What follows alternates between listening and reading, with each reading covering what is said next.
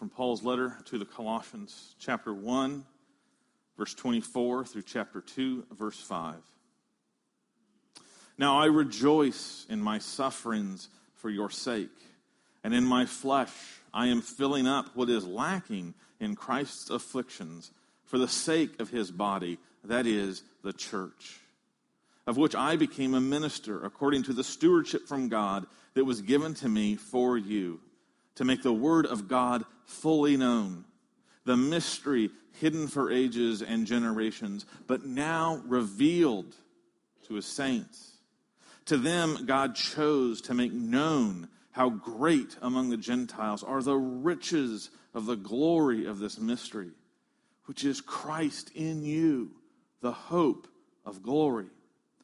Him we proclaim, warning everyone and teaching everyone with all wisdom, that we may present everyone mature in Christ.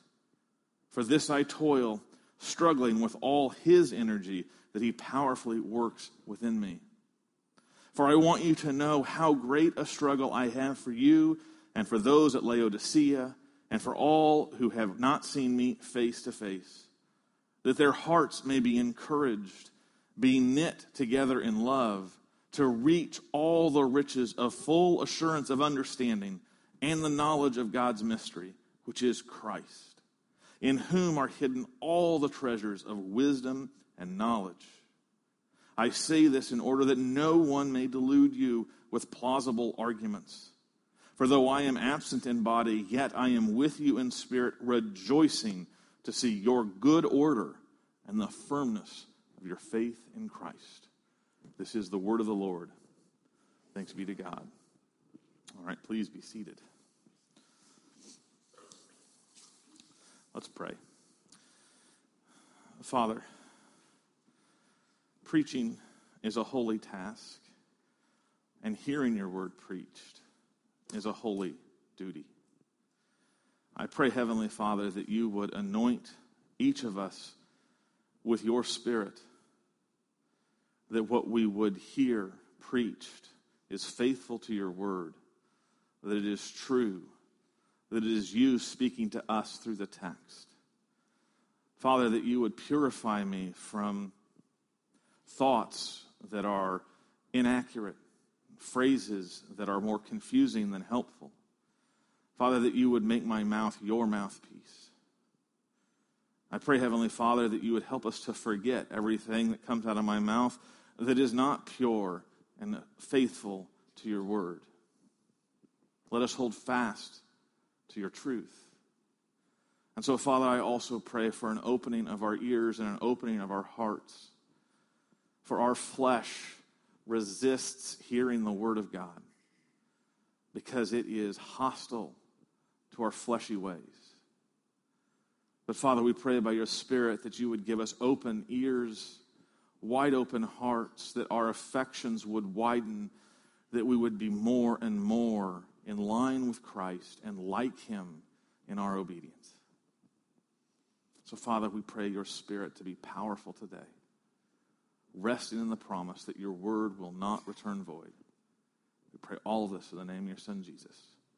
Amen.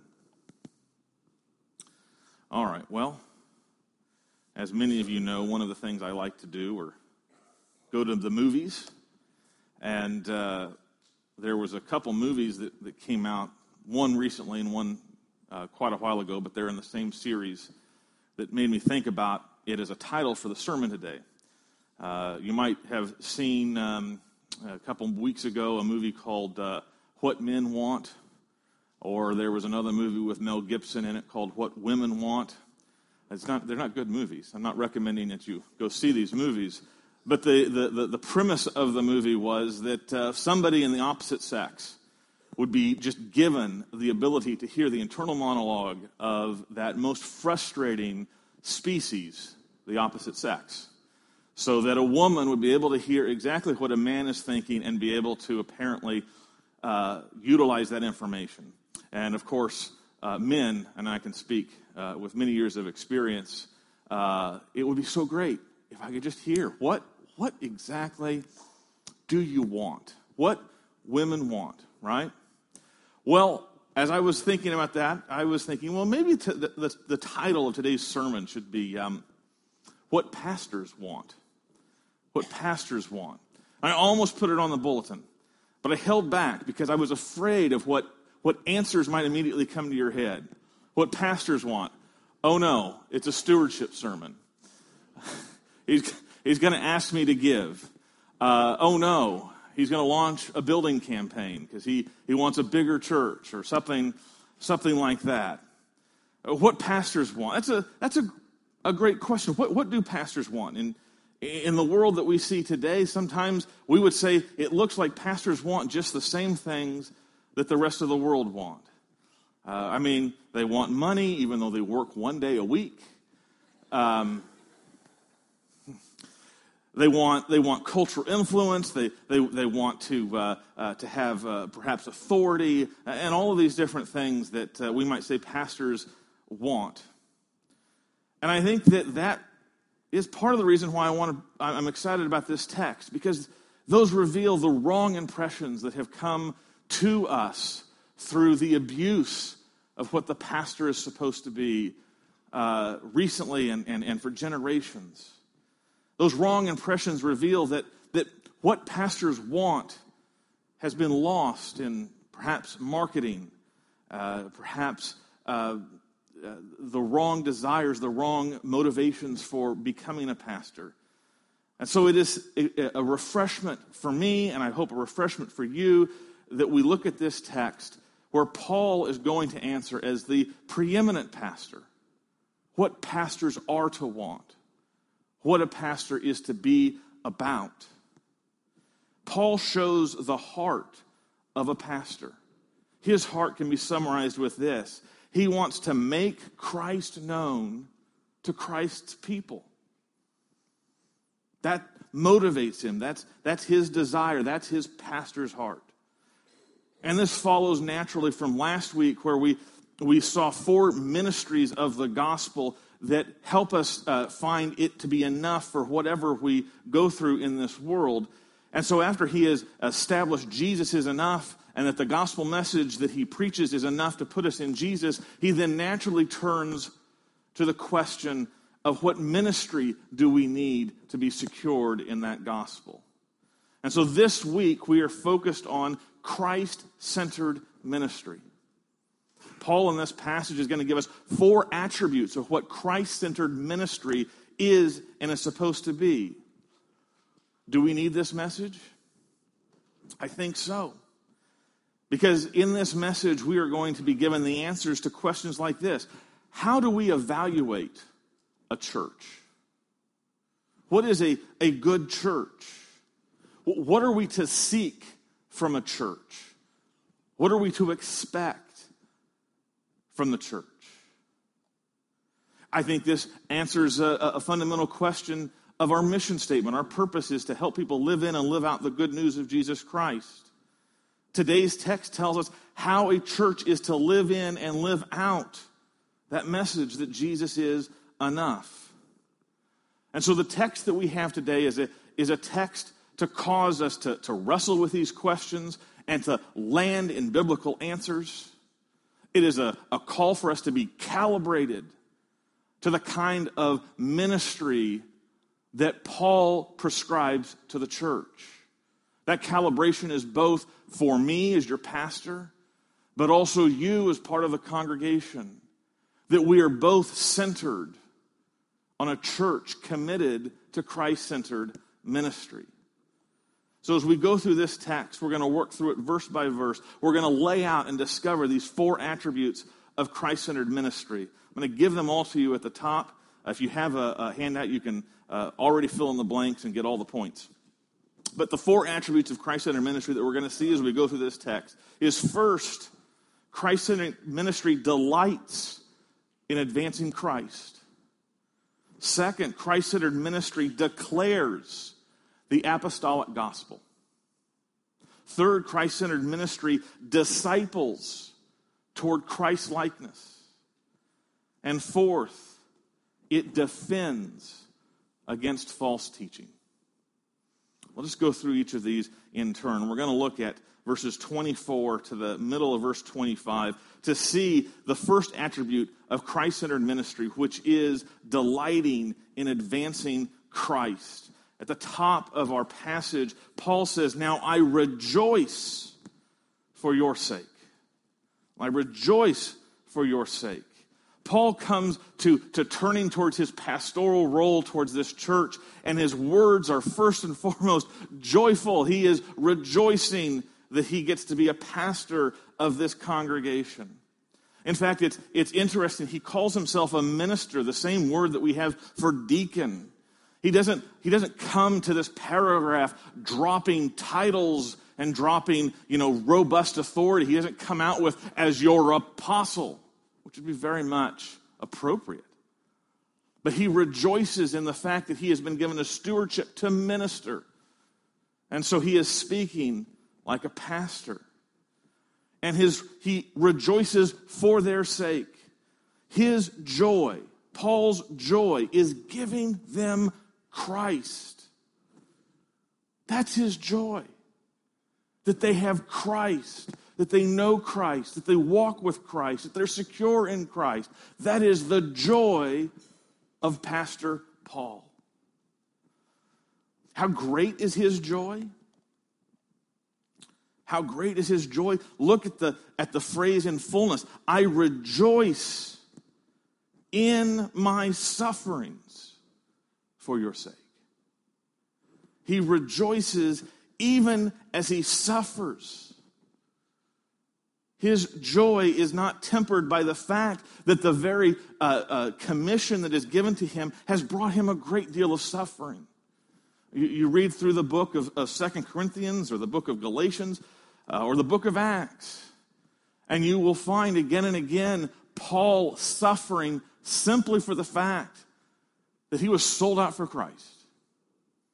He was beaten, he was imprisoned, he was ridiculed, he was slandered, he was rejected. That is all that he that was brought upon him because he preached Christ. And all of that suffering and the suffering that he endured is a mountain of suffering. It is overwhelming to read some of the things that he endured. He was stoned. Yet, he still writes that all of that pales to his joy in Christ. I rejoice in my sufferings for your sake. You see, Paul, Pastor Paul, pastors out of this joy that he has in Christ.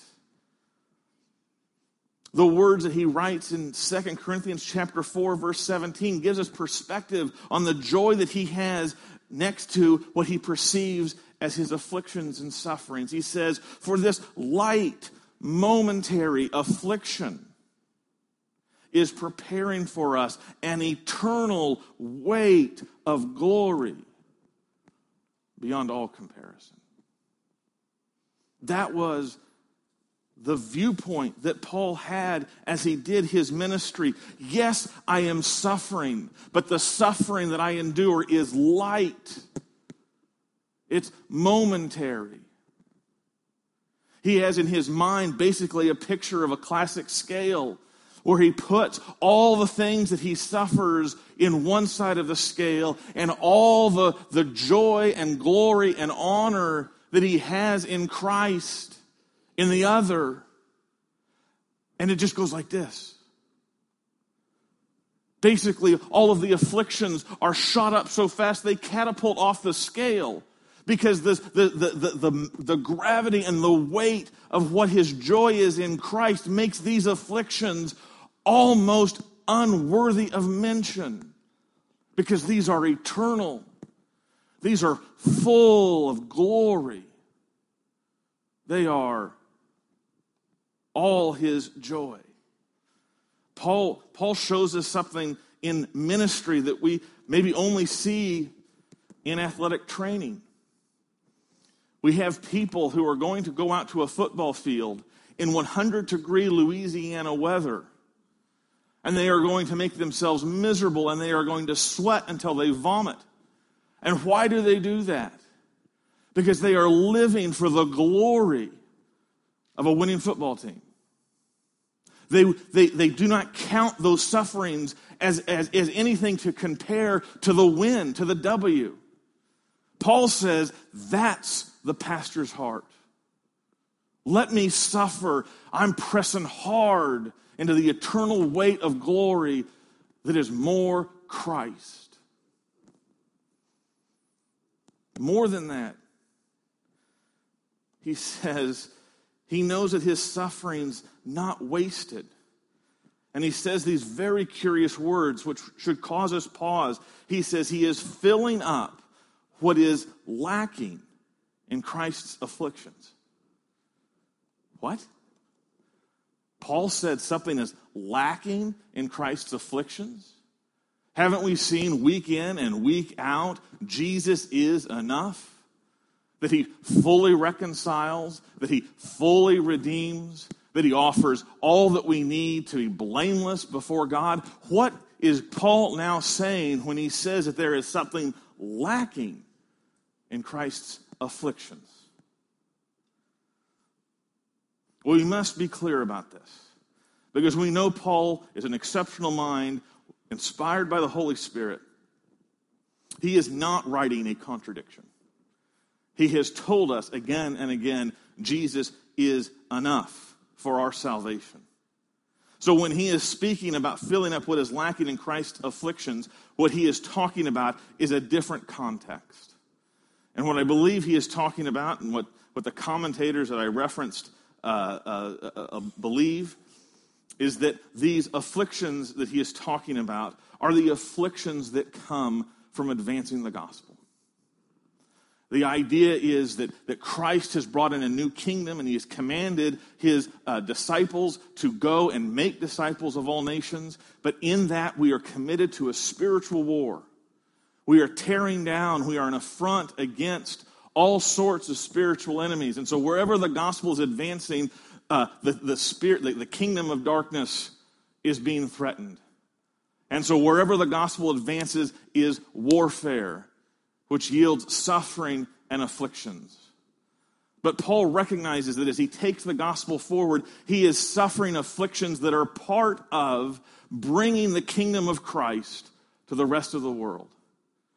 And so he sees going out and sharing the gospel and suffering for it as, in a way, accomplishing the afflictions that are required to make the gospel cover the face of the earth. And so, in that sense, he is talking about Christ's afflictions, the afflictions that come with preaching Christ. And he is delighted to take those afflictions because he knows that as he takes those afflictions, he is taking the kingdom of Christ to new hearts and new people. And so he knows that his suffering is not wasted.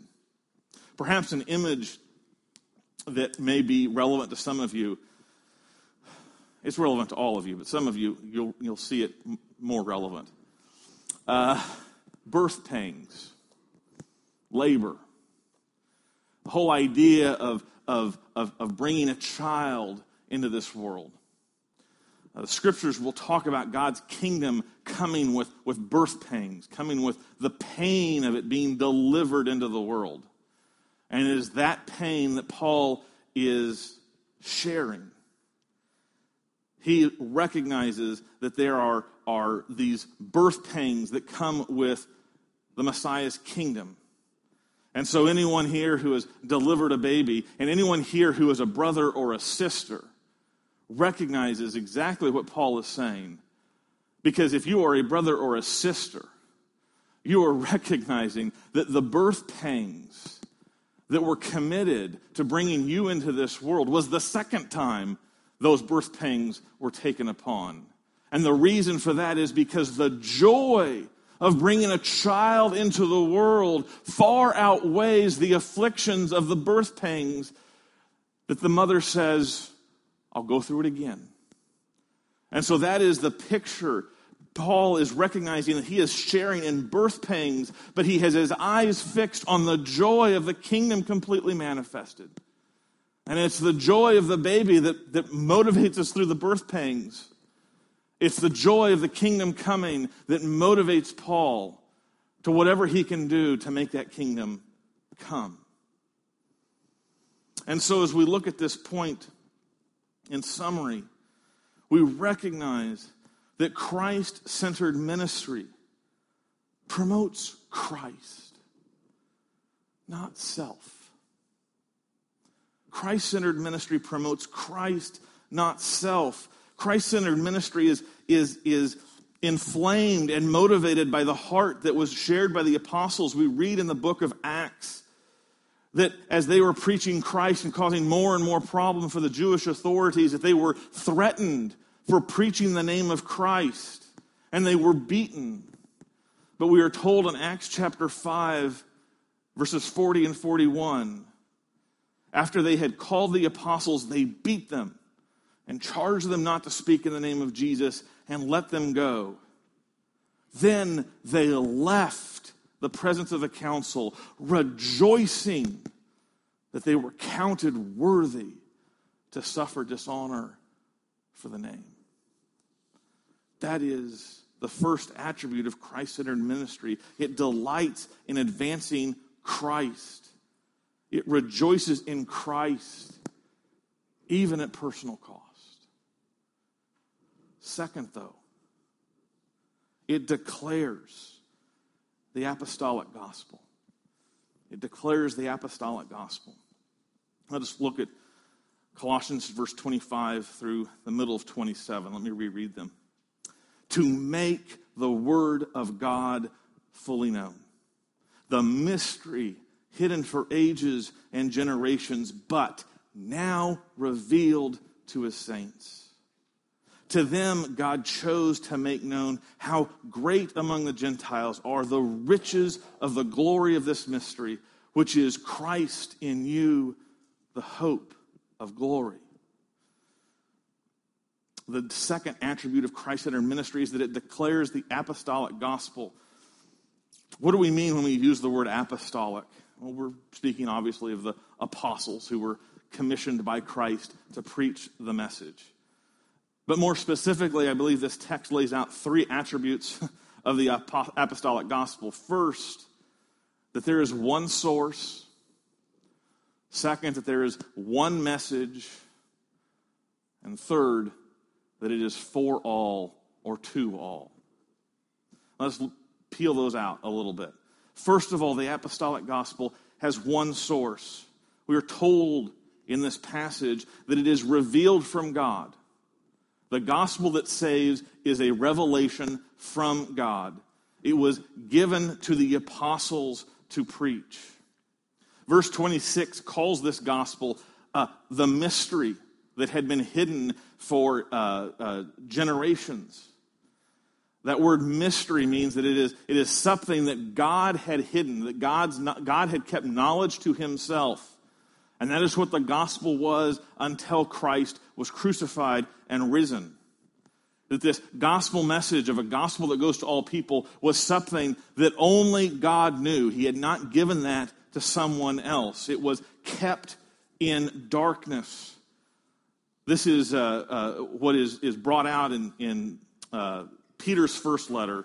Uh, he speaks of the prophets who were, who were trying to uh, share these glimpses of the gospel and the ministry that they were doing. He says, concerning this salvation, the gospel, the prophets who prophesied about the grace that was to be yours searched and inquired carefully, inquiring what person or time the Spirit of Christ in them was indicating when he predicted the sufferings of Christ and the subsequent glories. It was revealed to them that they were serving not themselves, but you in the things that have now been announced to you through those who preached the good news to you by the Holy Spirit sent from heaven. You see, the, the gospel message was a mystery kept by God, and He gave that mystery. He finally revealed that mystery to the apostles to preach. Second, we see that the apostolic gospel is one simple message Christ in you, the hope of glory. Christ has come, Christ has saved you, Christ has been risen. And the good news is that if you put your faith in Christ, the Christ that God has given us, Jesus, the Savior, who died and rose again, that He is in you and that the hope of glory that, that, is, that is His is sealed to you. The gospel message is that you are now united to Christ. All of your sins have been given to him and canceled. All of his righteousness and all of his inheritance has been bonded to you, so that when God looks at you, he sees his son, Christ. And so, because Christ is in you, you possess the hope of glory, which is just another way of saying salvation the riches that he is speaking of that we have in Christ because Christ is in us. He describes elsewhere in 1 Corinthians chapter 2 verse 9 as it is written what no eye has seen nor ear heard nor the heart of man imagined what God has prepared for those who love him. In Christ you have been given what no eye has seen, nor ear heard, nor the heart of man imagined. It is, you, it is yours because you're in Christ. And third, we see that this apostolic gospel not only has one source, it is not only one message, but that it is for all people.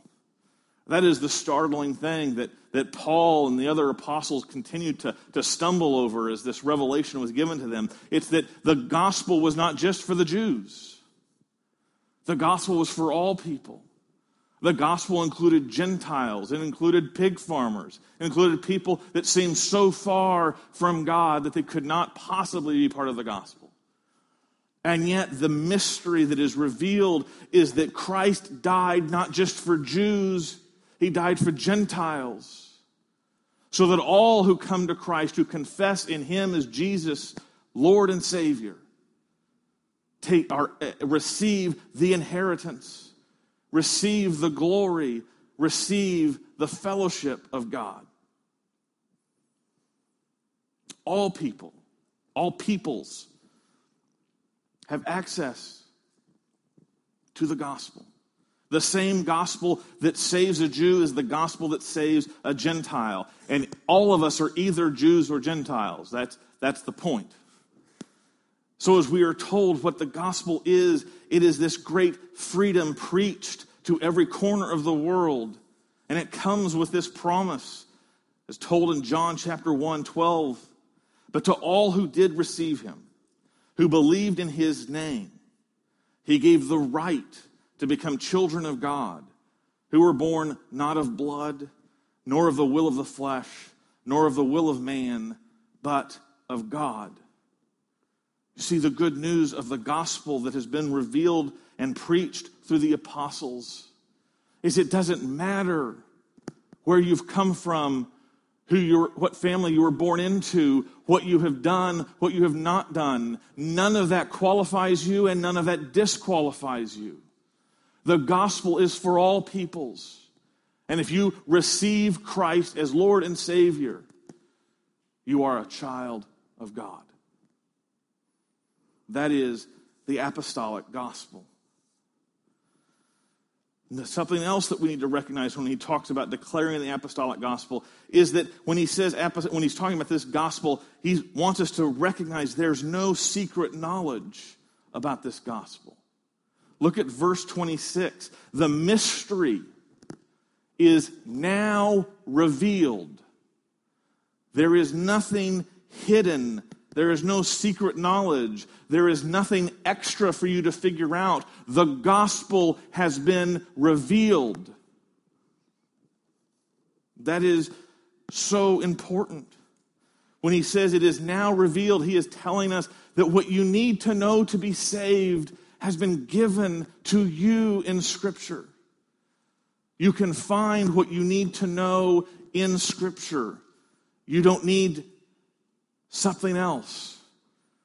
The church is not a place where you come into it and then we give you a little bit more and a little bit more about what it means to be saved. No, we put everything out there at the very beginning. It's all disclosed. The gospel message is open and known. This is important for us. Paul wants us to recognize that the entire gospel has been revealed and scripture contains all that we need to be saved. Scripture contains all that we need to be saved. Why can I say that? Because the gospel is Christ. Look at verse 28. It's Him we proclaim. That's the gospel. Christ is the gospel. Him we proclaim. Look at verse 25. Christ is the Word of God fully known. Fully known. And then look at chapter 2, verse 3. In Christ, this is true. All the treasures of wisdom and knowledge are hidden in him. All the treasures of wisdom and knowledge are hidden in Christ. So if we proclaim him, we proclaim all the treasures of wisdom and knowledge. And yet, there are many today who say, But I need a little bit more. I need some additional treasures of knowledge and wisdom. I need to find other sources. But if we take the gospel at heart and the gospel at face value, all the treasures of wisdom and knowledge have been given to us in Christ. And as long as we have proclaimed Christ, we have proclaimed all you need. I mean, seriously, after you receive all the treasures of wisdom and knowledge, what else do you want? What else do you need? We see then, when, when we talk about Christ centered ministry, declaring the apostolic gospel, we are also saying this simple fact Christ centered ministry is committed to Scripture alone. Christ centered ministry is, is committed to Scripture alone. Why? Because it's committed to Christ alone. There's no new revelation. There are no new laws. There are no additional traditions that need to be added to the Savior. Jesus is enough. He has accomplished our reconciliation. And so nothing needs to be added to salvation because nothing needs to be added to Christ. And since the scriptures fully disclose Christ, nothing needs to be added to the scriptures. Scripture fully reveals Christ and Christ fully saves. Amen? This is good news. It gives us security because of Scripture alone as the source of Christ alone. We know this the gospel's not going to change. The terms of salvation aren't going to move on you. The cheese is where God said it is. It's in Christ. That's the full good news. We don't worry about what some prophet or what some sage is going to say about how to please God because we have everything that we need to know in the scriptures. And that is a great comfort. That is great security. Christ alone, declared by Scripture alone, is building your house on the rock. It will withstand the storm. And so Christ centered ministry preaches Scripture alone. But third, we move to seeing the third attribute Christ centered ministry disciples toward Christlikeness. Look at verse 28. This is, this is the purpose that Paul has. Him we proclaim, warning everyone and teaching everyone with all wisdom that we may present everyone mature in Christ. That we might present everyone mature in Christ. This idea of, of, of maturity in Christ, that's, that's Paul's purpose for picking up the pen, for writing to the Colossians. He wants them to be mature in Christ. His purpose is to present them before Christ complete. This growing in maturity is a, is a process that we, that we call sanctification. Sanctification is, is, is, is increasingly conforming yourself to Christ. And the end of sanctification is another fancy term called glorification. Glorification means that we have been completely made new, that we have our resurrection bodies, and that we have our, uh, our ourselves completely um, conformed to the image of Christ. And that is the process that the gospel takes us on sanctification to glorification. Now, before we get any further, we have to step back and explain the relationship between another big term justification and sanctification. The message of justification is that by faith alone in Christ, you are justified, you are declared righteous before God immediately. You are, in a legal sense, already just.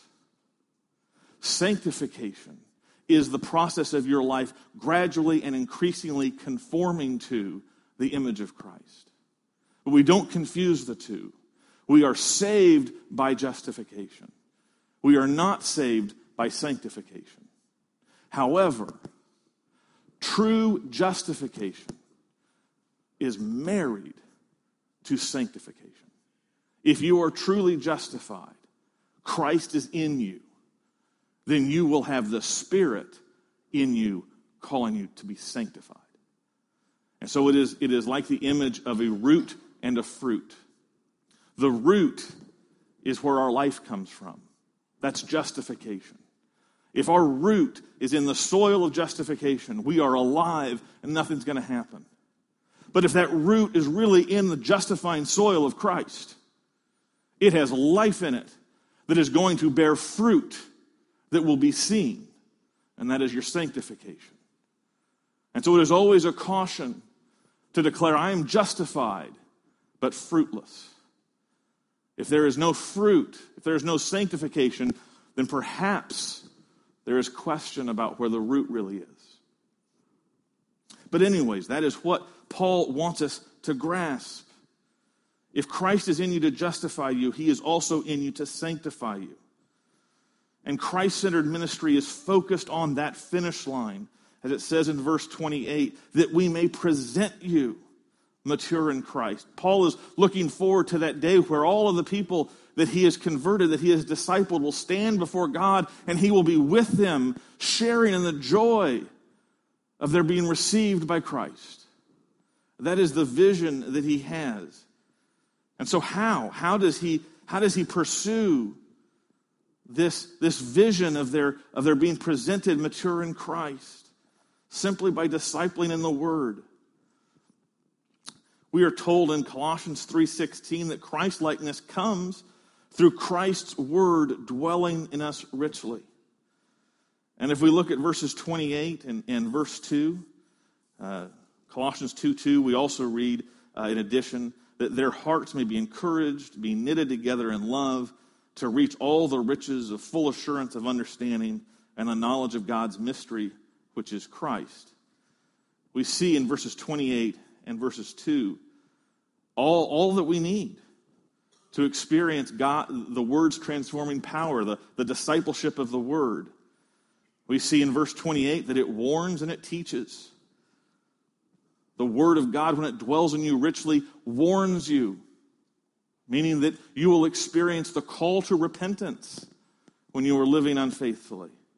It teaches you, meaning that it renews your mind as you, as you live in it, as you press it into your life. It makes you more and more aware of the mind of Christ. We see that it encourages you. That is, it gives you strength. Just like Joshua at the, at the conquest of the, of the promised land, God told him, Be strong and courageous, for I am with you. The scriptures is God with us. And as we live in it, it makes us strong and courageous. It encourages us. Fourth, we see that the, the scriptures draw us together, it knits us together in love. You can't love the Word of God and want to live out the Word of God without loving God's people and wanting to live out the Word of God with each other. That is something that happens when the Word of God dwells in you richly. You love one another. Fifth, we see that, that it assures us, that it gives us the full assurance of understanding. That understanding implies that, that the word helps assure us as that word is applied in our life. And sixth, we are told that that word deepens us. That word is like roots that go down and hold us and hold us firm. I think of the, the image in Psalm 1 describing uh, the, the, the righteous person who meditates on the law of God day and night, that he is like a tree where his roots go down into the rich, nourishing waters so that he can bear fruit in season and out of season. That is what happens as the, the word dwells in us richly as we give ourselves to the transforming power of the word, or as I would put it another way, as we allow the word to disciple us. Christ likeness then is the, is the product of that word dwelling in you richly. And it's that word that we, that we preach, that we teach, that we try to, to exhort you to take up and live in. And it yields what we call simply Christ likeness. It makes uh, us more and more bearing of the image of Christ. How, how do you know if, if discipleship is, is progressing in your life? Well, you're growing in Christ likeness. And here's a, here's a question Is your life becoming more and more inexplicable apart from your faith in Christ? Can you make sense of your life, your days, your passions, your desires, what you do, who you hang out with? Can you make sense of that without mentioning Christ? As you grow in Christ likeness, the, the person people see should become more and more unfamiliar to the person that you once were. Because you are becoming more and more conformed to the image of the Son. Paul is an example of this. What does he call himself? He calls himself a prisoner of Christ Jesus. He recognizes even his imprisonments in the lens of his faith, in the lens of his discipleship, of becoming like Christ. Are you growing in inexplicability apart from Christ? Have you allowed the Word to dwell in you richly? Those are the same question. Third, or fourth, fourth, the fourth attribute of Christ centered ministry, we've seen that it delights in advancing Christ, it declares the apostolic gospel, it disciples towards Christ likeness. Third, it defends against false teaching. Paul then turns in verse 4 to say, to ask this question, or not to ask a question, but to state, I say this in order that no one may delude you with plausible arguments. That no one may delude you with plausible arguments. Paul, as a pastor, recognizes that preaching the gospel is, is both affirming what is true and denying what is false. And he recognizes that believers can be deluded by plausible arguments, things that sound good, sound right. They can persuade and convince us. We're told in the scriptures that there are wolves who seek to get into the flock, who wear sheep's clothing. And so Christ centered ministry speaks against false teaching, exposes wolves when they appear. When we talk about Jesus is enough, we are, we are affirming that Jesus is enough, and we are also denying that anything that you add to Jesus, whether it be traditions, whether it be works, whether it be the pursuit of prosperity, is necessary or is part of the gospel. And so Christ centered ministry defends against false teaching by teaching discernment against false teaching. I believe we go backwards through this text. There are five discernment questions that you can use to determine whether you're listening to false teaching or Christ centered teaching.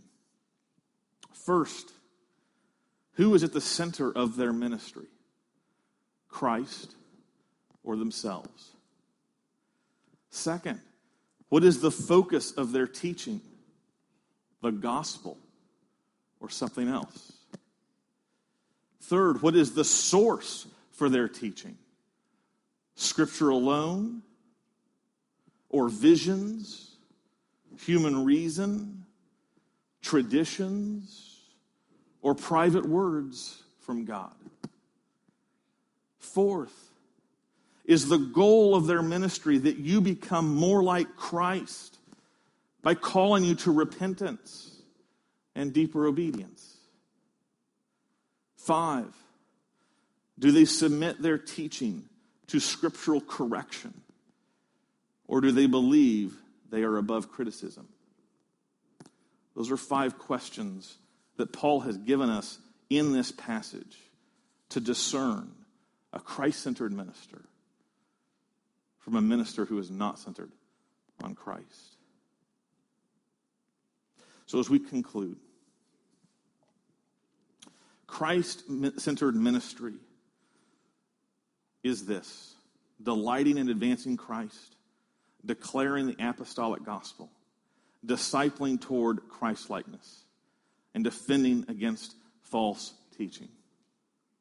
That is the, the, the church that God wants us to have. That is the, the pastor that Paul calls us to be. That is, by God's grace, what I seek to be. But if I have said something today that reveals a falsehood, please let me know so I can continue to reform towards the gospel centeredness that I need to have. Christ centered ministry calls us to Christ centered lives. That's why it's so important.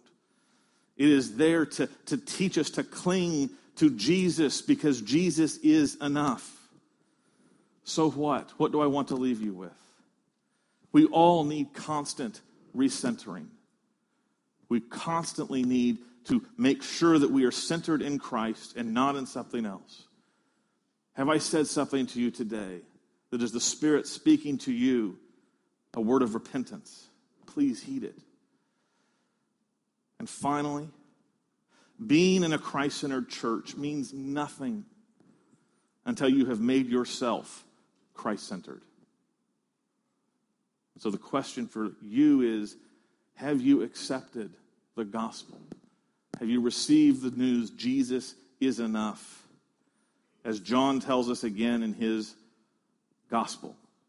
All who did receive him, who believed in his name, he gave the right to become children of God, who were born not of blood, nor of the will of the flesh, nor of the will of man, but of God. Have you received this gospel? Have you become Christ centered? Amen.